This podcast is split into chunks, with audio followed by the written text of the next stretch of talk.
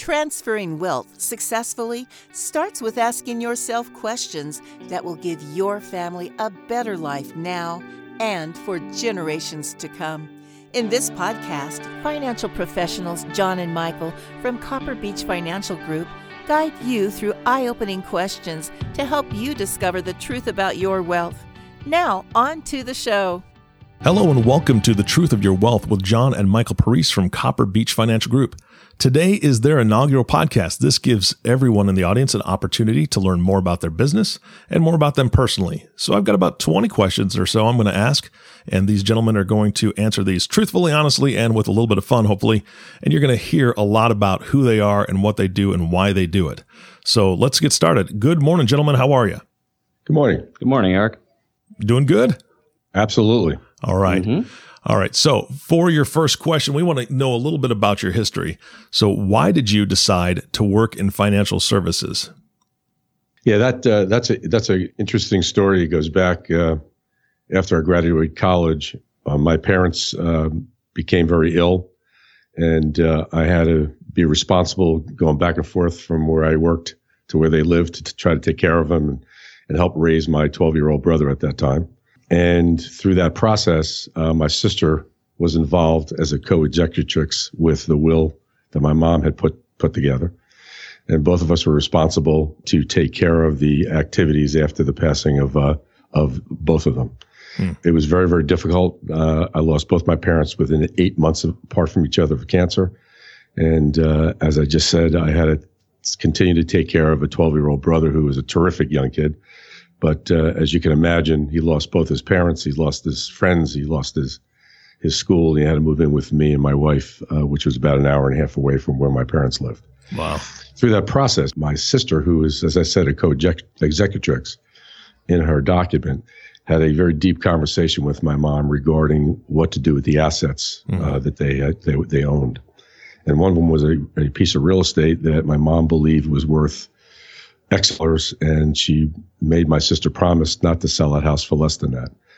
So I'll make a long story very short in that regard. After my parents passed away, we attempted to value all the assets in the estate, because as a fiduciary, as a trustee or someone who's managing estate affairs, it's your responsibility to pay the debts off and to implement the transition of the estate to the heirs. So we went to value the property, and sure enough, it was worth a lot less than my mother thought it was worth. Mm-hmm. And my sister at that time refused and did not allow me to sell that property. She hired an attorney, fought me in the estate plan, and make a long story short, again, 3 years later, we finally sold the property for the price that it was valued for, which was, again, that lesser number. And the attorneys walked over with all the money, and we got zero. Mm. And I lost my sister for 27 years from that activity. So that drove me to believe there was a better way to help families resolve these estate issues and make sure there was clarity amongst the family members on the transition of one's estate and the parties that were going to be involved. So that motivated me to dive deep into the financial services industry. And I started back in early 1984 and began a financial planning type practice with a focus on advanced estate planning and making sure families did not make the error that my parents had made. It was a good lesson to be learned. It helped me with my passion in the business, and that's what drove it. And John, how old were you at that time? I was in my early 30s, I think 32. And my brother was 12 years old, I believe, at that time, going on 13. And it was interesting. My wife was pregnant with my son, Michael, at that time, and she became an instant teenage parent, which was very difficult for her as well. And she stepped up to the plate and took that responsibility. And it was very challenging for both of us to handle, but it all worked out. My younger brother was graduated with his PhD from Rutgers and worked at MIT. Now he works at Juilliard. So it all worked very, very well for us. Wow. That is amazing. Yeah, I can't imagine that the emotions involved and the stress involved with a married couple, pregnant wife, and taking on this another huge responsibility. I can see why you'd be very passionate about helping others not have to go through all of that, even though in the end you look back and say it was an amazing journey, but wow, that must have been tough. Yeah. And again, it's helped it helps us develop these very focused strategies, especially with the second generation. We have a tendency to get very involved with the second generation and possibly third with families to make sure these errors don't occur. Absolutely. So, I mean, you've kind of given us in a nutshell who you work with, but can you give us a dive down a little bit deeper? Who are you looking for to work with? Yeah, along the way, as I ran my practice through the 80s into the 90s, my firm always worked with privately held business owners, mm-hmm. particularly with kids in the business or family in the business. And it's a very complex environment. And we focus on that. And usually it's as I said, a privately held business, affluent, complex issues, a generational focus. They're worried about G3, Generation 3, mm-hmm. their grandkids. I always talk to my clients, they love their grandkids more than they love their kids. So they have a deep focus on trying to take care of that third generation. So we focus on, again, that business owner with that goal of generational planning. That's great. Yeah. You ask my wife. She loves the grandkids more than she loves me, more than she loves her kids, more than she loves the dogs, all of them. No, they come first for sure. All right. So how do you find these new clients? How do you acquire them? Yeah, we always work with our clients' advisors. We act as a CFO to families, mm-hmm. so we collaborate, and that's our key approach to working with these very complex families. We have to work as a team member, but we coordinate that team. Again, we act as that CFO, and so we get a lot of referrals from our clients themselves and their advisors who understand the skill sets that we have to help other families develop these planning processes. Absolutely. That it sounds like it's a much needed practice in that realm. I can imagine most people have a CPA or an attorney that they work with, and nobody's on the same page. Nobody ever meets together. It sounds like you fill that role perfectly. Yeah, we always use the word silos. A lot of the and it's very normal. It's not that the clients are making a mistake, but the way the industry operates is the attorneys do X and the CPAs do Y, and their insurance agents do the other pieces, and their bankers do a piece, and other advisors. But very, very seldom we see them all work together as a part of the team.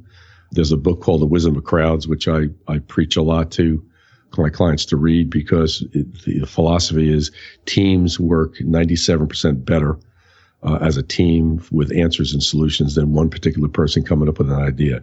So that team building is what we focus on, and we very seldom find that in the families we work with. So we help build that. That's great. You help build their team. So now my question to you is, who's on your team that helps you execute this? I've got my son, Michael, who's my JD on staff. He's my sidekick. He works with my families, and he is my succession to the business, which was very important to me as I started Copper Beech. I also have a team of support folks here at the office that are extremely talented in very specific areas of my practice. So we have a team of 6, and it's a very, very focused approach to our families. Great. And I know that we are... I mean, it's amazing to have an office and you have your son working alongside you, and he's actually beside you right now. And I know this is more kind of how you have the history of the business, and you created this, and you've created it also for the next generation. But I want to bring Michael into the conversation now. So Michael, what do you guys do in the community? What does Copper Beech do in the community as a whole, and also individually? Kind of tell us what you do to get in there. Within the community, Copper Beech, we've been in southern New Jersey, the Philadelphia area. I've been here my entire life. As my father said, he's moved down here right around when his parents passed away. Again, that was before I was born. But we've been down in the southern New Jersey area for my entire life. And so we're very familiar with this area. My personal interests, I apart from my work with Copper Beech, I have a wife and a young daughter who just turned 2. I have a dog as well. He's a Boston Terrier, wonderful little guy. And we like being outdoorsy. We like hiking. I play music as well. So we're pretty active within the southern New Jersey community, Philadelphia area in those activities. Oh, yeah. The two-year-old will keep you busy, man. Yes, she does. Great. Well, congratulations. That's great. And she is my special number one. Oh, yes, I bet. As we said, grandchildren are the most important thing, right? That's right. That's right. They're a lot more fun. You can hand them back. All right. Exactly. Yeah. It's great. I like to make sure my 4-year-old grandson has a little bit of Mountain Dew in before he goes home, just to get my kids a little lesson in creative energy. Okay. What designations or advanced education do you guys have? I have a BA degree in business administration, specializing, believe it or not, in hospital administration. I forego that to get into the financial services business, obviously, because of the story I just told. And I'm a licensed attorney in New Jersey and Pennsylvania. I did not decide to go into legal practice when my father was opening Copper Beech. I really was in law school very interested in the estate planning, the business succession planning, tax planning arenas. And I really, in talking with him in law school and hearing the stories and some of the work that he was doing with his clients, became really interested in that side of the business. And so I decided not to go into legal practice and stay on the financial services side and really help families, as I like to say, prevent problems from occurring, as opposed to some attorneys, unfortunately, they have to work after the conflict has occurred and try to put the pieces together. I much prefer to be on the side of preventing problems from happening in the first place. Yeah, that's the best side to be on. Absolutely, yeah. After hearing this story and after hearing kind of the history of what drove you to start this practice, I'm really interested in this next question. What is your financial philosophy? Oh, there's many. One of the philosophy I have is it's not what you make, it's what you keep. Our strategy is always around making sure the assets you create, you maintain, whether it's a asset protection strategy, whether it's a tax strategy, or whether it's a estate strategy. We want to make sure we keep as much financial assets in the family as possible, again, through the generations. We use a lot of very creative trust designs to accomplish that. We call them bloodline concepts, where, G1 creates the wealth and you could perpetuate it for many generations if you so choose. So our philosophy is really that type of focus. Is folks we work with work very, very, very hard creating wealth. They create a lot of stress in their lives, a lot of complexity. And we try to ease that with our processes, and the byproduct of, if they follow our direction, they typically preserve that wealth successfully without sharing it with parties that not wish to share it with. And to add on to that, again, we work primarily with family businesses and privately held companies. And one of the areas that we see weakness in that arena is the business owner is spending 70, 80, 90 hours a week, very active in their business, developing a lot of success, and they're a wonderful CEO of their business. But when it comes to being a CEO of their family, that's where we see some disconnect or some weakness. And that's where we like to come in and, again, be that CFO of the family side to make sure that all the hard work that the business owner has put in creating that wealth, that can be preserved, perpetuated for future generations, sometimes 3, 4, or even further, depending on the family's desire. But that's I would say, a big piece of our philosophy with what we do. Yeah, I'll jump in one more piece to that. Is there's another saying that I often talk to my clients about: you don't know what you don't know. Mm-hmm. So we're educators and teachers of concepts and options. So Michael's point is well taken, that business owner spends all of his time pretty much running his company and working with his employees, and forgets about the other piece, which is the more important piece, that if you don't do that correctly, all that success fails to that next step. So we teach clients different ideas and concepts to, again, preserve that wealth, transfer that wealth, control it, develop strategies with governance, and making sure their kids are educated on being responsible for the inheritance of that money, or all the other pieces that go along with that. So it's a very interesting, and we often joke with clients, we act as psychiatrists and psychologists most of the time. We're just not money guys. And they laugh about it because they agree, because counseling families and balancing all those issues are very, very complex, and the skill sets are required to do that are great. Absolutely. And any business owner, successful business owner out there that's listening to this right now knows that if you can bring somebody in to do a job that you can't do, that's how a business runs, right? I mean, you need Absolutely. Somebody to run the machinery. You need somebody that is a better baker than you, or whatever the cause is or whatever the need is. You hire that person to do that because you have the specialty that you focus on, which is running the business. Bring somebody else in to do the rest because it's not worth killing yourself to do it. Sure. And that collaboration I mentioned earlier in the podcast, think of it this way. Clients are stuck in the middle. That's another term I use, mm-hmm. where they have all these very talented advisors working around them, but he doesn't have the skill set to understand their components. He doesn't have the knowledge as the attorney has on drafting documents, mm-hmm. but yet he signs those documents and maybe not be the right document to sign, but he trusts his attorney. I'll be quite honest with you. I've been in this business 34 years. I haven't read a will once it's right. Mm. Not that the document's not correct. It hasn't been maximized through the process of planning. And that's just really the nature of the industry. But the clients are getting stuck in that middle, trying to figure that out themselves. And they have no time, temperament, or training to do that. So it's a tough challenge for them, which is why we think our model really works and rings bells to our current families, because we take care of those issues on their behalf. Yeah, you're right. The attorney's not a CPA and the attorney's not a financial advisor. Right. So they don't know all the ins and outs. So having that party that knows all those pieces and can put them all together, that's invaluable. And working together, having a second set of eyes in that mm-hmm. instance, legal estate documents, whatever the case may be, is really helpful. And the families we've seen very much enjoy being able to have a second set of eyes, just making sure that the documents meet their objectives based on the conversations that we've had with the family. Great. All right. We have reached the halfway point in this podcast. Now we're going to be talking about or asking questions about you guys personally. You guys ready? Uh-oh. Yes, sir. Yeah, all right. We'll see. I like the answer of uh-oh. Okay. The first one is pretty easy. When you guys aren't working, what do you guys do for fun? I play golf. I enjoy golf immensely.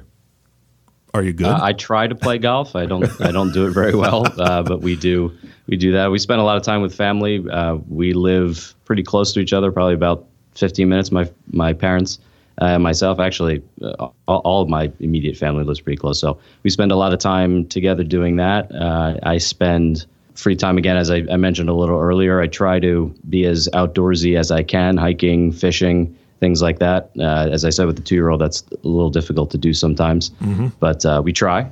And I play music a good amount. I still play in a band from time to time. Oh, nice. I've been in bands probably most of my adult life since I've been 18. So I do that when I can as well. Right on. All right, guys, here's another question for you. Who would you say is your hero? I say it's my mother, which is interesting because part of that story I told you earlier, my real dad died when I was 5, and my mother had 4 of us in 35 months. Wow. I have an identical twin brother, and my older brother's 10 months older, and my sister's 10 months younger, and it was not easy. And that was back in the 60s, and she was a very, very bright woman. She was got a master's in nursing. She was very smart, but she had a challenge managing 4 children, and I'd vote her for president in a heartbeat if she was still here today. Wow. Michael? That's pretty tough to top. I wish I had a chance to meet her. Unfortunately, didn't. She passed away before I was born, but that's a pretty good one. I'll go back a little further. I think if I could aggregate and say a lot of people, I would say the founding fathers of the United States are pretty fascinating people when you look at what they had to deal with in terms of the risk of mm-hmm. trying to build this country. I still sometimes we'll just think about that and it kind of puts your life in perspective a lot of times with what we deal with today, but they're pretty heroic people, I think. Yeah, we seem to have it a little easier than they had it back then. Yes. Just a little bit. That's kind of an understatement in a good many ways. All right. Guys, if you had all the money you ever needed, what would you do? I'd set up a foundation. Actually, we talk about it. We're doing one this year, actually, and I would create a foundation to support cancer research, support autism. Mm. I'm certified in special needs planning, so that's a very important part of our practice as well. But those are the things that I would do. I'd set up a foundation first and foremost.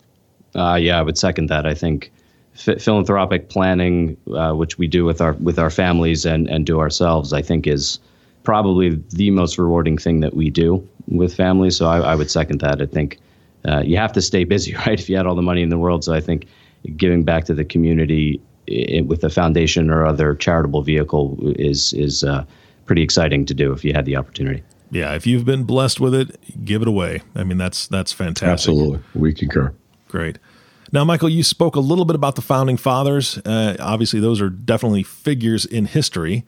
And maybe you have somebody else that you want to add to this list. But, John, maybe this question's more for you. Who's your favorite person in history and why? I say Ronald Reagan, and only because the skill set he had from a leadership position was enormous. He was a kind gentleman, had wisdom and vision far beyond most people that I read about. Mm-hmm. Instinctively, I would go to Ronald Reagan. And it has nothing to do with politics as much as it has to do with who he was as a person. We look at people. We don't really get concerned about what their beliefs are. When you're a solid human being, that's important to us. And he was one of those to me. Yeah, absolutely. Michael, do you have anything to add? Not that I could think of. I think... I mean, I was still younger when Ronald Reagan was around, so I hear good things about him, but I don't know him firsthand or even when he was president. I'm kind of surprised he didn't say his father. What do you think about that, Eric? It depends on the day. Yeah, in history, I don't know. You're still there. All right, so guys, what is your idea of success? Yeah, that's a tough one. I think maintaining a positive approach to everything that we do. There's so much negativity in our world around us. It's hard to fight through that. So that positive stance on all issues, whether it's family issues, whether it's community issues, is you got to always stay positive. That came to my head very quickly. I'm an extremely positive, hopeful person, mm-hmm. and that would be my belief.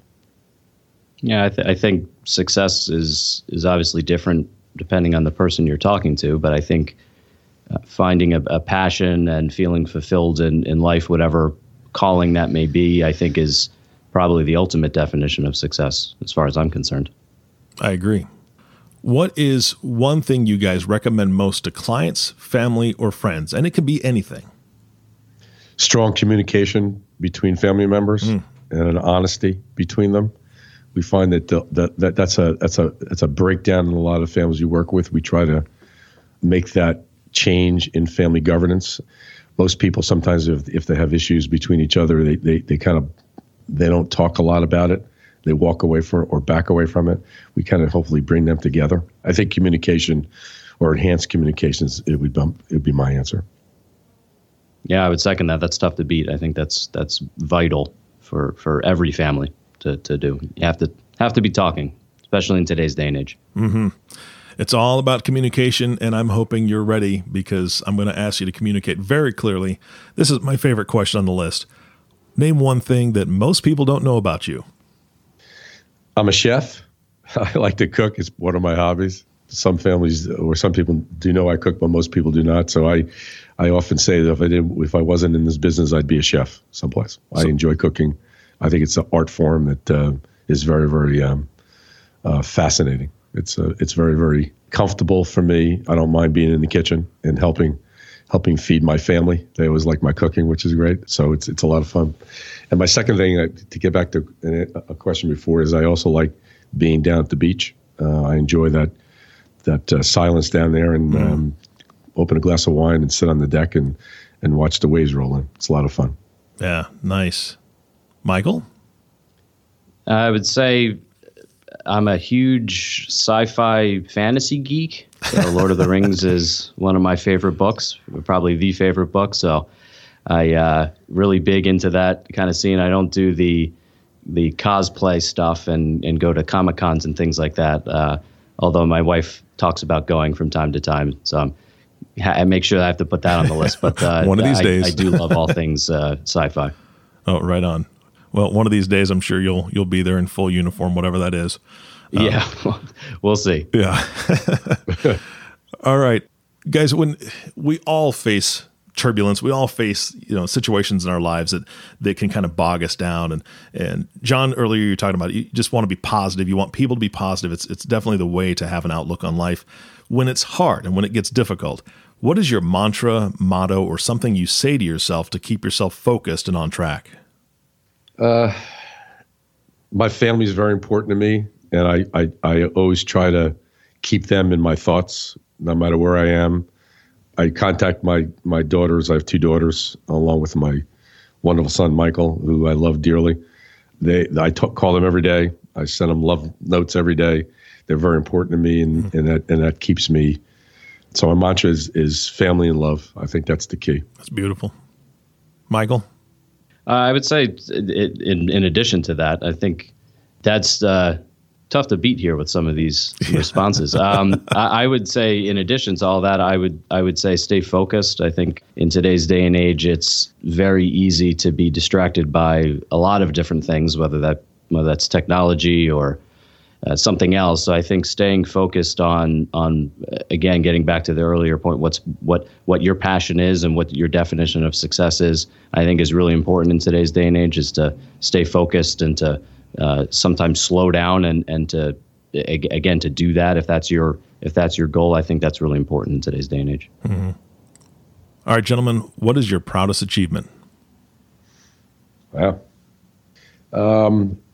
Building out my vision of Copper Beech. I've been working on that for over 20 years, and creating through that vision and having the opportunity to bring my son into that equation, which was absolutely tremendous for me, because I think what we've created at Copper Beech is dynamic and wonderful. And people ask us all the time, how'd you come up with the name Copper Beech? Well, the Copper Beech tree is the tree that people use for the family tree. Mm. And basically, it takes 150 years to grow the roots of that tree. So we relate that to the generations of our families. We often say we're the next generation advice to families. It's advice to the next generation, G2 or G3, mm-hmm. and the next generation advice, which is the higher level advice that's in the industry today. So that's pretty much, and we often mention to clients, it's not always about money. There's other things that are more important than money. It's those family values, the governance, the communication, the success of the family. And I think the Copper Beech story helps those families achieve that. Yeah. I think being a father is probably the biggest achievement I've had thus far, although I'm only 2 years into that. He's doing a pretty good job. Hopefully lifelong process. That's a huge adjustment, as I'm sure any parent knows. So that's a big achievement, I would say. And then becoming an attorney was probably one of the hardest things I've had to do for three and a half years. Mm. It took a lot of time, a lot of energy and sacrifice. So that's another huge achievement in my life. Great. All right, guys, we're to our last question. This podcast is going to grow an audience. Hopefully it grows very quickly, because people need to hear this and hear what you're going to be saying. And to that point, what are people going to hear in these podcasts? What are you going to be sharing? Mike, you want to take a shot at, and I'll kind of add in? We're going to be talking a lot about what we think are questions and topics that business owners, families necessarily aren't hearing, and we think it's important. So we're going to really focus on a lot of these topics that we think everybody should be considering, especially as it relates to their planning. As my father said, it's more than just money, and we think some of these topics that we're going to talk about, or all these topics that we're going to talk about, really fit that boat and are going to be really important for families to hear. Yeah, a lot of those areas are going to be around asset protection strategies. A lot of the families we work with are on second and third marriages within the family. That's a challenge for most families to manage through financially. Estate planning techniques that minimize taxation. Income tax planning techniques, which minimize income tax strategies. Working with their team of CPAs and tax attorneys. Family governance strategies, how to conduct family meetings, how to develop communication skills, how to counsel your kids. We usually charge homework assignments to our families mm-hmm. to work on. We'll be talking about investment techniques that yield a tax-free approach to their ultimate objective of earning income from those portfolios. So we have a lot of topics that we could talk about. There's probably 50 of them that we could focus on for a good 20 minutes on each one of them. So we're going to pick our favorite ones, hopefully, through these podcasts and deliver the message. Fantastic. Hey, guys, thank you so much for your time today. Pleasure, Eric. Yeah, thanks, Eric. No problem. And thank you all for listening to The Truth of Your Wealth with John and Michael Parise. If you have not subscribed to the podcast yet, please click the subscribe now button below. This way, when John and Michael come out with new podcasts, it'll show up directly on your listening device. This makes it much easier to share these podcasts with your friends and family. And those listening, you're going to want to share these because you know people that need to hear what they have to say. Thanks again for listening today. For everyone at Copper Beech Financial Group, this is Eric Johnson reminding you to live your best day every day. We'll see you next time. Thank you for listening to the Truth About Wealth podcast. Click the subscribe button below to be notified when new episodes become available. The information covered and posted represents the views and opinions of the guest and does not necessarily represent the views or opinions of Copper Beech Financial Group. The content has been made available for informational and educational purposes only. The content is not intended to be a substitute for professional investing advice. Always seek the advice of your financial advisor or other qualified financial service provider with any questions you may have regarding your investment planning. Securities offered through American Portfolio Financial Services Incorporated, a member of FINRA SIPC. Investment advisory and financial planning services offered through American Portfolio Advisors Incorporated, an SEC-registered investment advisor. Copper Beech is an unaffiliated entity of APFS and APA. Any opinions expressed in this forum are not the opinion or view of American Portfolios Financial Services Incorporated, APFS, or American Portfolios Advisors Incorporated, APA, and have not been reviewed by the firm for completeness or accuracy. These opinions are subject to change at any time without notice.